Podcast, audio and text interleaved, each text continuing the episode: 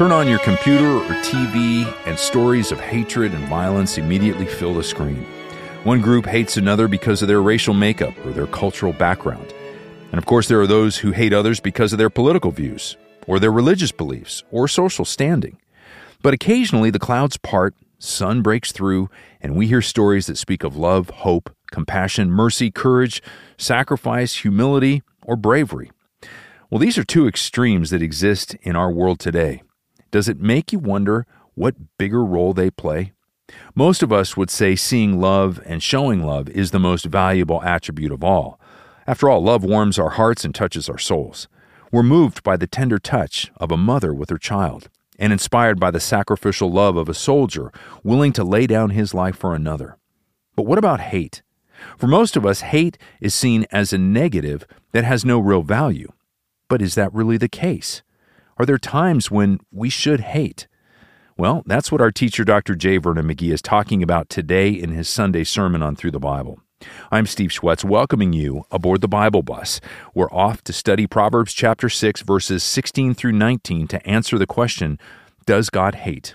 So while you grab your copy of God's Word and find your place, here are a few letters from our fellow passengers in Africa who listen in their heart language of Bambara. Now, to give you a little bit of background, more than 3 million Bambara people live in West Africa. In the country of Mali, more than 80% of the population speaks the Bambara language, regardless of their ethnicity. The name Bambara, by the way, means unbeliever or infidel because in 1854, the people resisted Islam when it was first introduced. However, Today, most Bambara follow Islam, and many also practice traditional rituals, especially in honoring ancestors.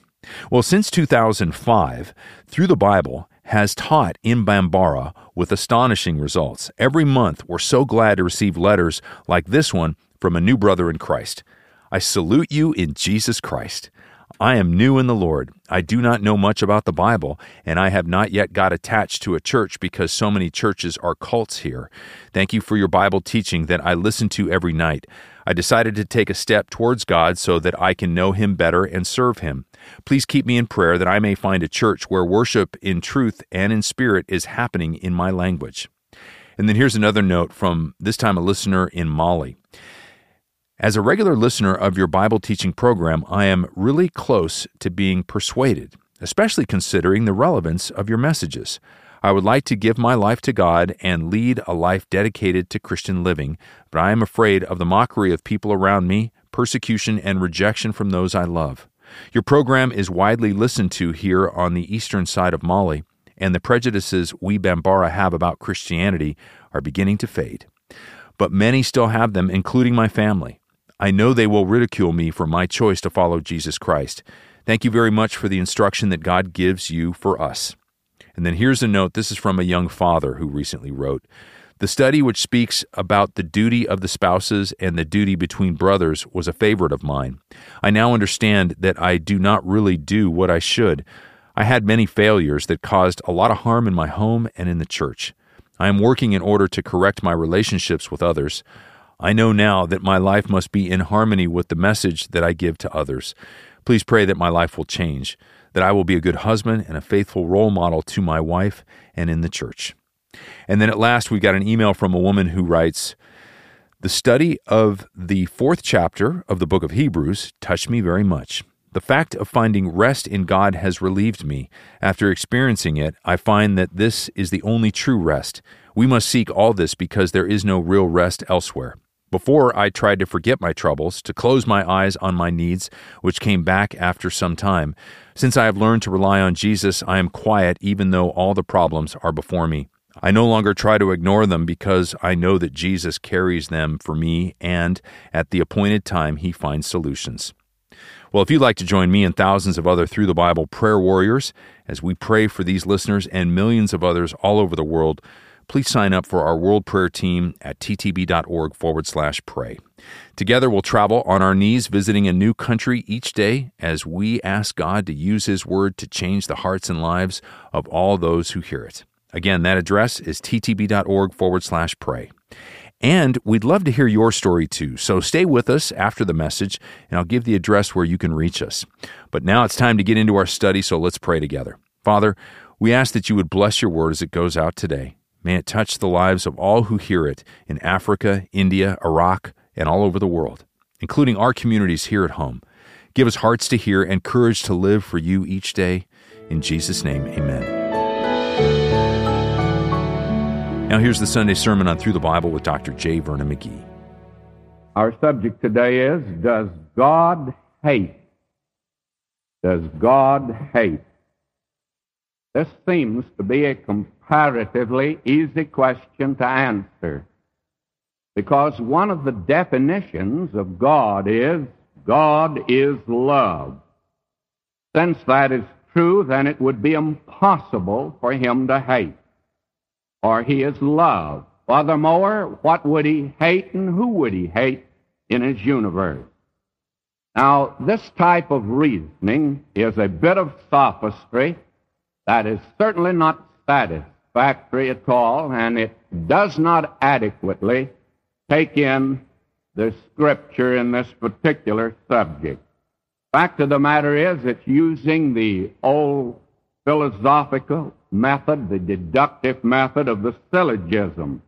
There is a major premise and a minor premise and a conclusion. The major premise here is God is love. The minor premise is love is the opposite of hate. Both are true. And the conclusion, therefore, is God does not hate. May I say to you that conclusion is faulty, it's fatuous, fallacious, and foolish. Because you can move that down to the human plane today and it's impossible today for a human being to love someone or something without hating the opposite. You love your child. You certainly, by the same token, will hate the fever that's racking the body of that precious little one. And if a mad dog should come into your yard frothing at the mouth, you would not permit your child to go and pat the dog on the head, though you have no antipathy against dogs. You may even belong to the Society for the Prevention of Cruelty to Animals. But that mad dog you hate if it's going to bite your child. You'd have to if you love your child. Love always requires the opposite. And as long as you and I live in a world of contrast, of opposites, where there's right and where there's wrong, where there's sin and where there's righteousness, there will be both love and hate. And we're told in Scripture, love the good, hate the evil. And in the next book in the Old Testament that we shall be take, uh, taking, the book of Ecclesiastes, we're told there's a time to love and a time to hate. And you will find that God makes it very clear that he hates. You go back to the very beginning in the book of Deuteronomy, in the 16th chapter. God was a long time getting around to telling anybody he loved them, by the way. You have to go to the book of Deuteronomy to find it. But at that same time, he also mentioned the fact that he hates also. In Deuteronomy 16:22, neither shalt thou set thee up any image which the Lord thy God hateth. God says he loves. God also says that he hates. And you'll find again, if you move into the 45th Psalm, that in itself moves into the millennial kingdom. You'll find that it's said of the Messiah, Thou lovest righteousness and hatest wickedness. Therefore God, thy God, hath anointed thee with the oil of gladness above thy fellows. When you come to the end of the Old Testament, God says a very strange thing. Esau have I hated, and Jacob have I loved. That's always been a puzzle to a great many folks. And a student years ago came to Dr. Griffith Thomas and said, I'm having a problem with that scripture, and I can't understand why God would say he hates Esau. And Dr. Griffith Thomas said, I'm having a problem with it too, but not the same one. I can't understand why God says that he loved Jacob. I can understand why he hated Esau. Very easy to see that, by the way. But God never said it at the beginning. He, you have to see Esau become Edom, a nation of 250,000 individuals, where God can say, The pride of thine heart hath deceived thee, and you're lifted up. And because of that, God says, I will judge you and I'll bring you down. And then God says, I hate this sort of thing, and I hate those that are identified with it.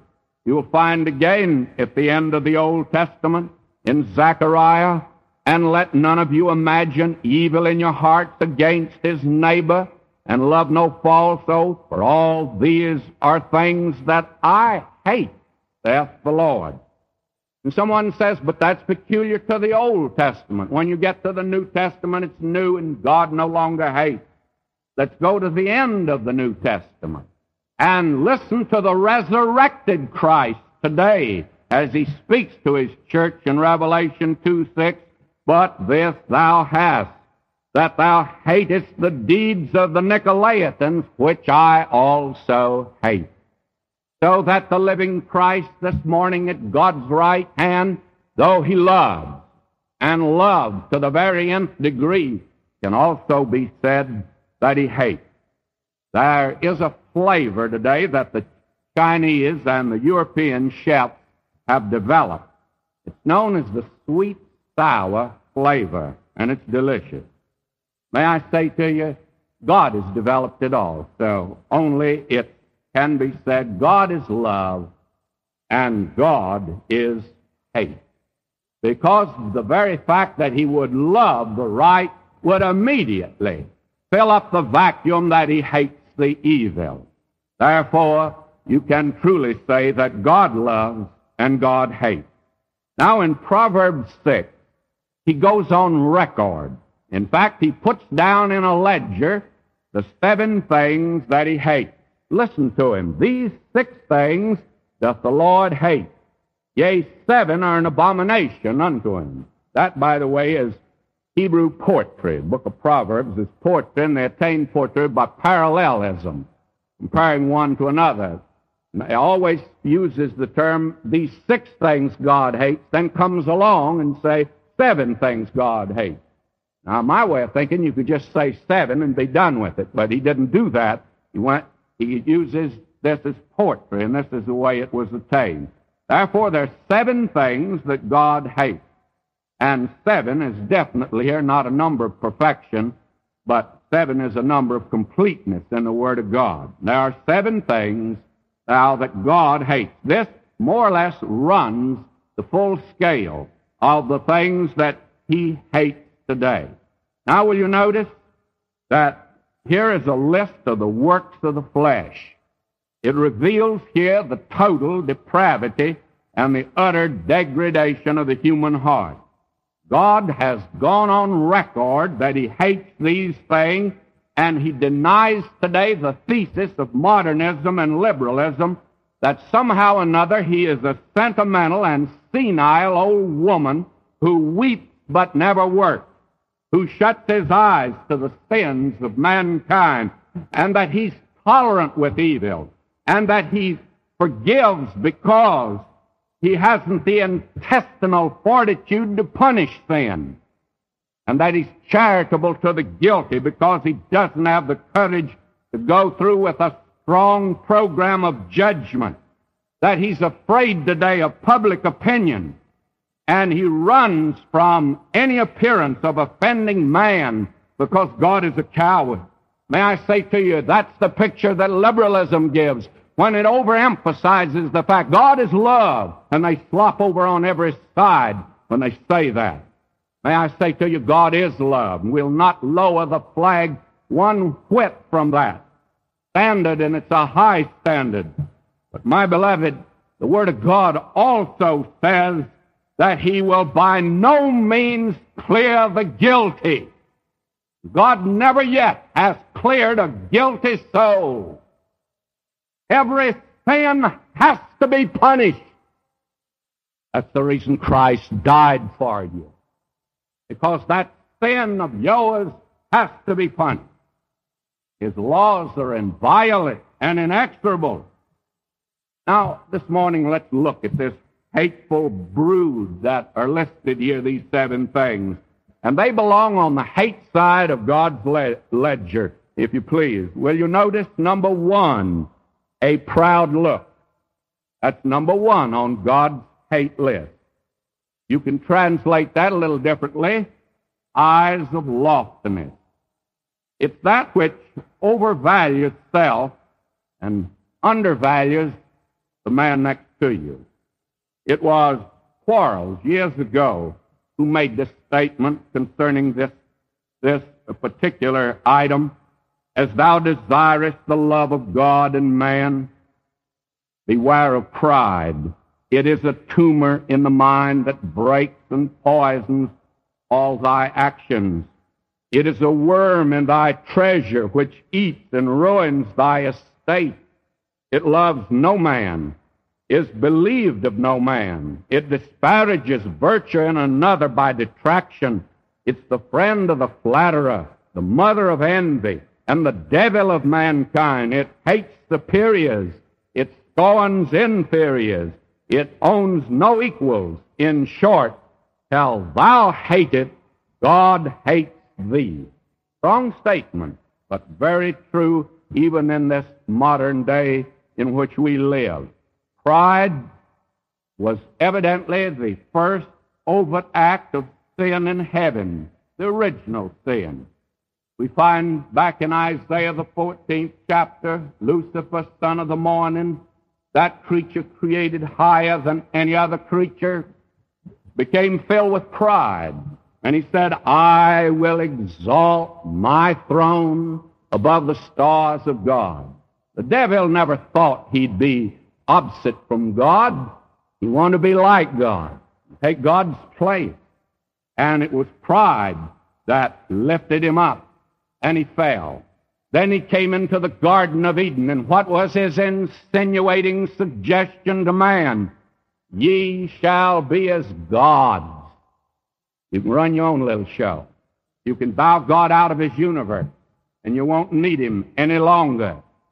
Pride, if you please. I talked to a man who is a psychologist. I'm not sure he's here today. And he gave me this. And it happens to be good theology also. That back of all psychological disturbances and psychosomatic disease is the trunk of the tree from which all abnormality springs. And whether it be paranoia, whether it be some neurosis or some complex, whatever it is, it all goes back to this trunk of the tree, a lack of being a complete personality.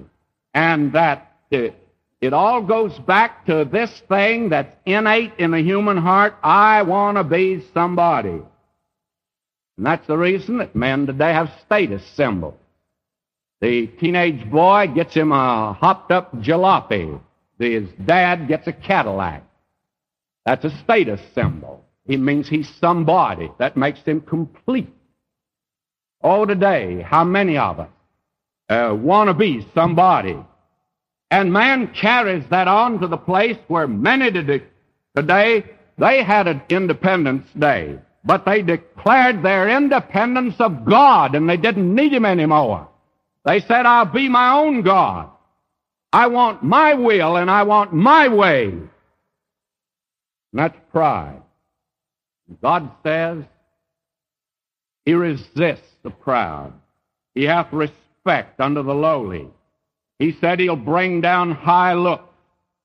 And in the book of Job, look on everyone that's proud and bring him low. That was the prayer of Job. And it's very interesting to notice the contrast of these seven things God hates with the seven beatitudes our Lord gave. Our Lord said, Blessed are the poor in spirit, for theirs is the kingdom of heaven. Here God says, I even hate a proud look, if you please. And will you listen to him and listen to his word as the psalmist says, Lord, my heart is not haughty nor mine eyes lofty. Neither do I exercise myself in great matters or in things too high for me. And then again, you will find that he says in Isaiah 66, 2, For all these things hath mine hand made, and all these things have been, saith the Lord. But to this man will I look, even to him that is poor and of a contrite spirit, and trembleth at my word. May I say to you, God says he hates a proud look, even of the look of pride, that which was the thing that dumped on man the sin that has plunged him today in the lost condition that he's in. Then the second thing God says here that he hates is a lying tongue.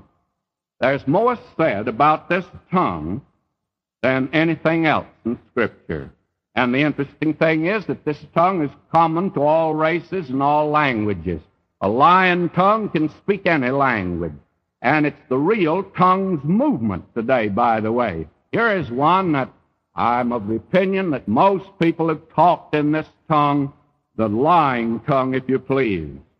David found himself in the midst of that, and he cried out to God in Psalm 120, verse 2, Deliver my soul, O God, from lying lips and from a deceitful tongue. What shall be given unto thee, or what shall be done unto thee? thou false tongue. May I say to you, David again made the statement, I said in my haste, all men are liars. Oh, Dr. Carroll used to say, I've had a long time to think it over, and I still agree with David that he was right. All men are liars. May I say again that the Word of God is very clear in this connection. God said that He sent His people into captivity, and that today they're in the condition they're in because of this very thing. Hear the word of the Lord, ye children of Israel. For the Lord hath a controversy with the inhabitants of the land, because there's no truth, nor mercy, nor knowledge of God in the land. By swearing and lying and killing and stealing and committing adultery, they break out, and blood toucheth blood. Therefore shall the land mourn, and every one that dwelleth therein shall languish. You look at the land of Palestine today, and why is it in the condition? It's because men are liars, if you please. God's very frank to say that's one of the reasons. And God Himself is truth. Into thine hand I commit my spirit. Thou hast redeemed me, O Lord God of truth. And Paul could say to a young preacher, in hope of eternal life, which God that cannot lie promised before the world began. Paul says, the thing that I rest upon is this, that God cannot lie, and I believe what he says. My beloved, when you and I today do not accept God's salvation, and we say that we're not saved because we've trusted him, we do make God a liar. God says, let every, let every man be true, be false and be found a liar, but let God be true. Believe God today, for God cannot lie, but men do. And God says He desires truth in the inward part, and that He hates lying today, one of the most prevalent sins that there is. Then the third thing God says that he hates here, and hands that shed innocent blood.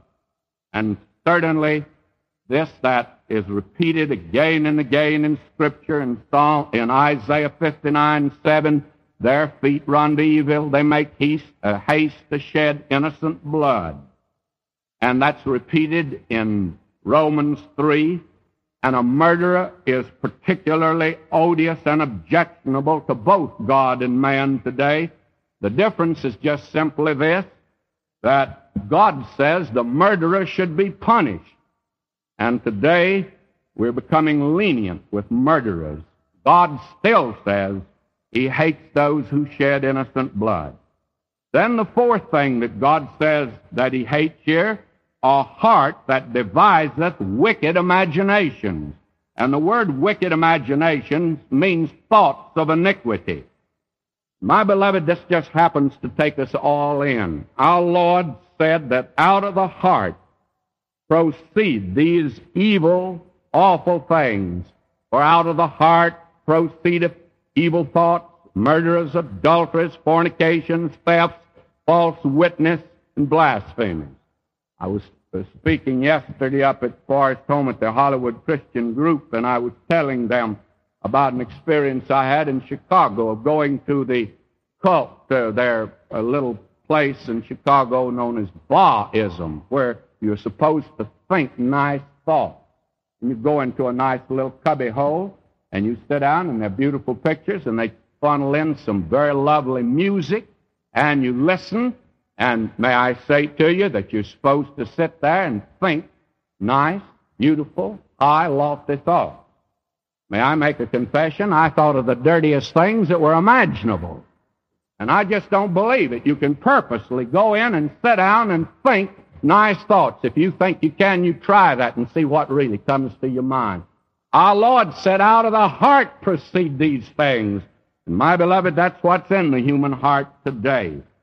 Uh, it is the picture of man. Have you ever noticed that he's giving here the anatomy of evil and iniquity? Eyes that are proud, tongues that lie, hands that shed, and now he says, a heart that deviseth wicked imagination. And the next thing will be the feet, if you please. And will you notice the next thing that he says here?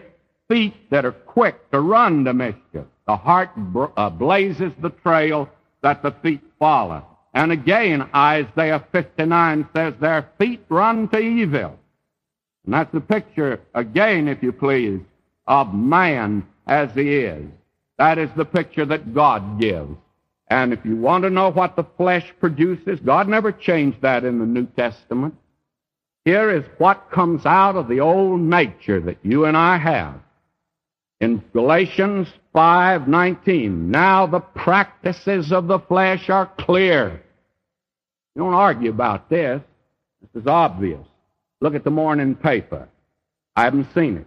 But I guarantee you on the front page you'll find these things listed only by name and by act. Here they are. They are immorality, impurity, indecency, idolatry, sorcery, enmity, strife, jealousy, anger, selfishness, divisions, haughty spirit, envy, drunkenness, carousing, and the like. He didn't even name them all. He got tired of looking at that evil lot, and he stopped. He says, There are others that I'm not even naming here. And these are the things our Lord says come out of the human heart. And man today is this kind of a man. You come to the end of the book of Revelation, and you see the New Jerusalem, and God says that in that city, but the fearful and unbelieving and the abominable and murderers and whoremongers and sorcerers and idolaters and all liars shall have their part in the lake which burneth with fire and brimstone, which is the second death. So that it's very clear from the Word of God that God never changed his mind about hating these things at all. Now, the sixth thing that he mentions here is a false witness that speaketh lies. And again, we're seeing that today. And very simply, he goes over that again and again in the book of Proverbs. In the 14th chapter, verse 5, a faithful witness will not lie, but a false witness will utter lies. Perjury, if you please. And how many people today are willing to perjure themselves? The seventh and the last one that he mentions, and he that soweth discord among brethren. I did not take time to do this, and I'm confident it can be done. That you can take these seven, put them down by the seven Beatitudes, and you'll find each one is a contrast. I did note this one was, He that soweth discord among brethren and over against that, the Lord said, Blessed are the peacemakers, if you please. And that doesn't mean world peacemakers, the United Nations. It means a peace among brethren down here. Now, this is the lot that we've gone over. Seven uh, awful, terrible things that come out of the human heart. This is a hateful brood.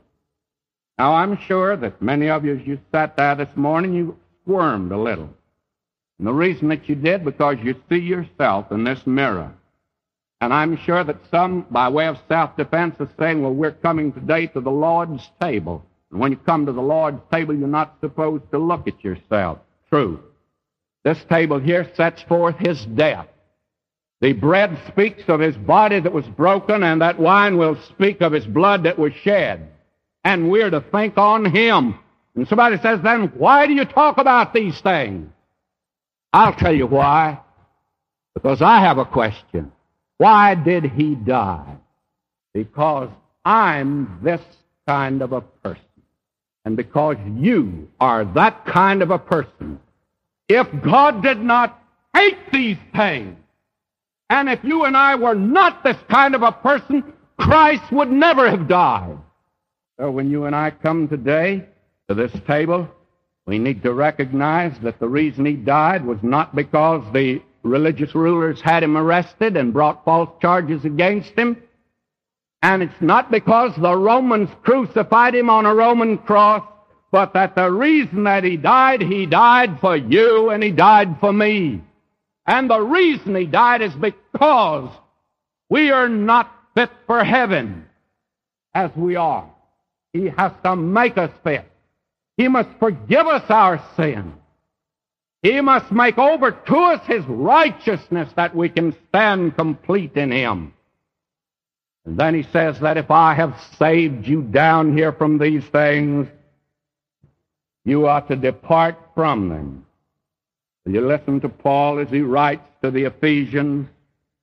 This I say therefore and testify in the Lord that ye henceforth walk not as other Gentiles walk in the vanity of their mind, having the understanding darkened, being alienated from the life of God through the ignorance that's in them because of the blindness of their heart, who being past feeling have given themselves over unto lasciviousness to work all uncleanness with greediness, but ye have not so learned Christ.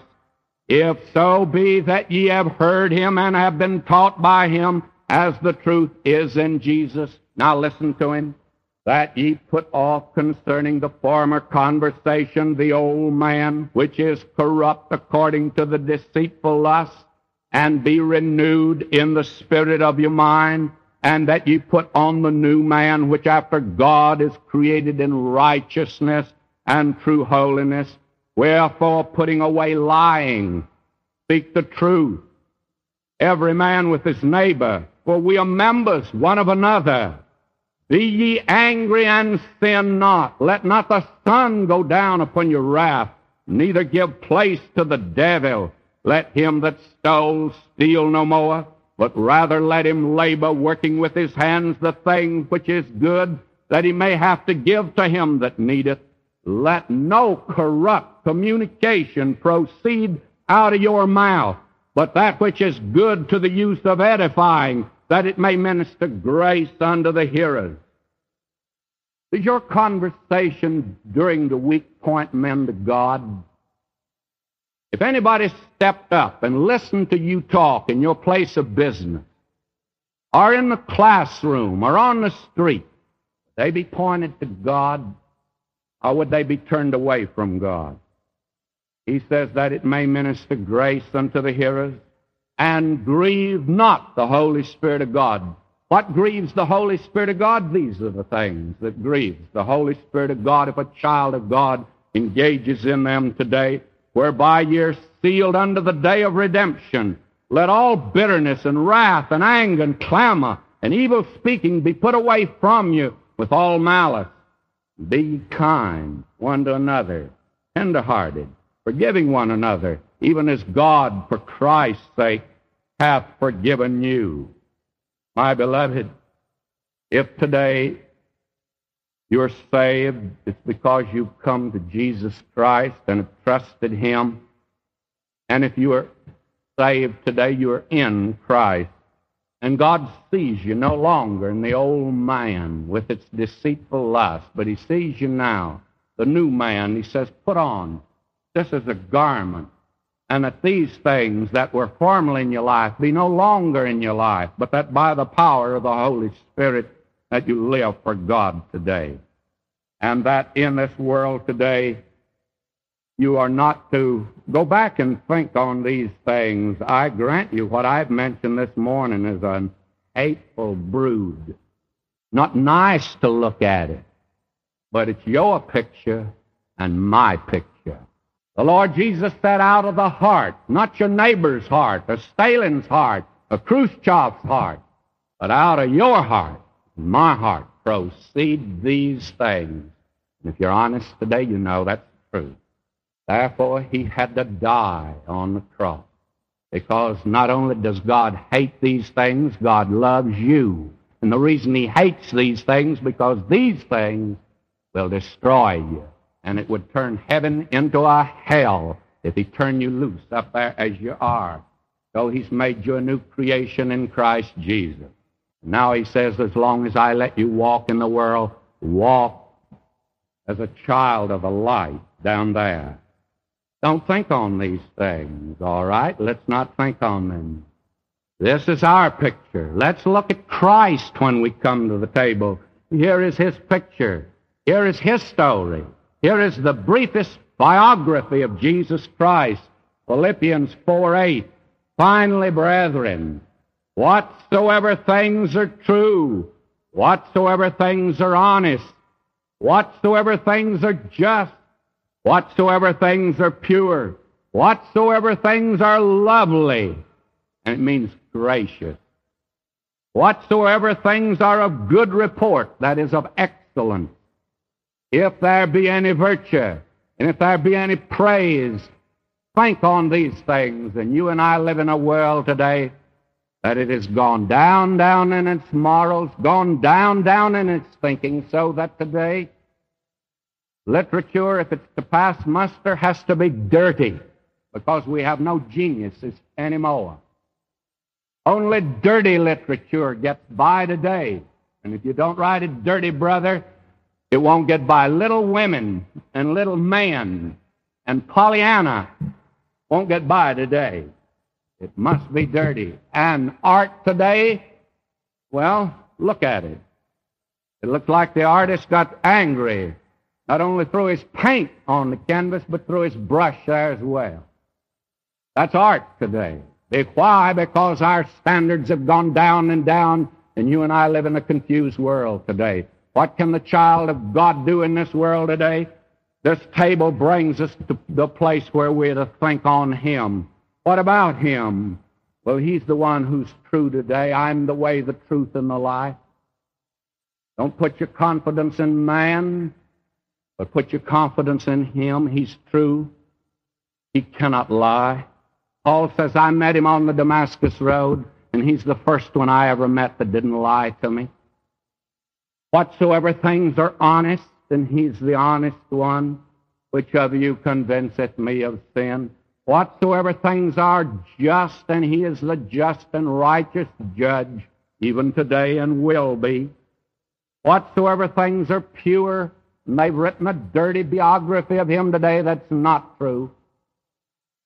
There's no biographers true of him except Matthew, Mark, Luke, and John. That's the only record God permitted. That's the reason I believe that no biography of Christ should ever be written. You have to draw on your imagination, and when you read this, you read one who was pure. His very purity condemns you and me. His very presence condemned those that were round about him. Even Judas, who watched him with critical and jaundiced eyes for three years, had to say, I have betrayed innocent blood. He's pure and he's lovely. Oh, how gracious he was. We need to think on him if there be any virtue and if there be any praise think on these things. And so today, as we come to the table, there are seven things that God hates, and because He hates them, you and I are guilty of them, He went to the cross. But this table speaks of Him, the one altogether lovely, the chiefest among ten thousand. May we indeed think on him today. Shall we pray? As we come this morning to the Lord's table, I ask you merely to search your own heart today. I trust you'll be honest with yourself. And as you look at yourself, you know you're not worthy. Come to the table that speaks to him, but he didn't ask you to come because you're worthy. He asked you to come because he died for you and you trusted him. And he's invited you to come. This is his table. He says, All things are now ready. You can come. Go out in the highways, byways, bring them in. You trust him, you can come. And when you come, don't look at yourself. You'll certainly be discouraged. Look to him. Look to him. He is the Savior today, and instead of trying to find your adequacy and your sufficiency in trying to do something outside to impress people or try to measure up to a standard you can't measure up to, find your sufficiency in Christ and look to Him. And may this table speak to you today of Him. Our gracious, loving Father God, we do pray as we come now to this table, Thou wilt indeed prepare our hearts and minds and enable us to look upon Him, this wonderful, beautiful, precious, glorious Savior. For we pray in His name, Amen.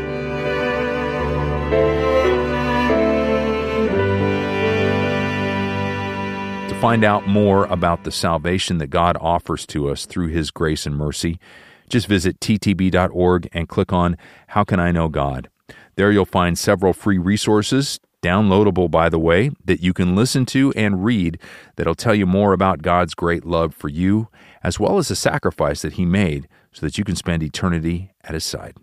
Again, the address is ttb.org and click on How Can I Know God? Or if you'd prefer, we'll send you a couple of these resources by mail. Just call us at 1 800 65 Bible. Does God hate? is the title of the sermon that we heard today. If you want to listen to it again, just visit ttb.org. And for more great teaching by Dr. McGee in the Old Testament book of Proverbs, join me for our daily adventure through the Bible. This week, the Bible bus travels through Proverbs 9 through 13 as we continue onward in our five year journey through God's whole Word. If you want to listen by app, online, or view a listing of the radio stations that carry through the Bible, or if you want to check out the many creative ways that we make this daily teaching available, just visit ttb.org or call 1 800 65 Bible. Now, to get the most out of the daily programs, we offer a free copy of Dr. McGee's notes and outlines that are available in a couple of different ways. First, download them by individual book at ttb.org or check our free digital book that contains the notes and outlines for all 66 books of the Bible in one volume. It's called Briefing the Bible and it's available to download at ttb.org. You can also order an abridged paperback copy online at ttb.org or when you call us at 1 800 65 Bible. Again, that's 1 800 65 Bible or ttb.org. Now, as we go, I want to remind you that December is letter month. So if God's using our time in His Word to change and challenge you, you know we'd love to hear from you. So why don't you tell us about it? You can email your story to BibleBus at ttb.org. You can always send a note to Box 7100. Pasadena, California 91109, or in Canada, Box 25325, London, Ontario N6C 6B1. This is Steve Schwetz, and for all of us at Through the Bible, we're praying 3 John 1, verses 2 and 4, that you may prosper in all things and be in health, just as your soul prospers. I have no greater joy than to hear that my children walk in truth. Jesus oh,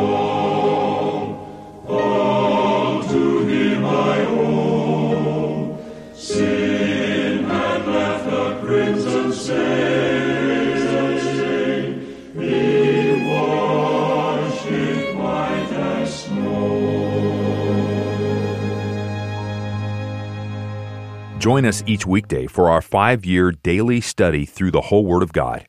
Check for times on this station or look for Through the Bible in your favorite podcast store and always at ttb.org.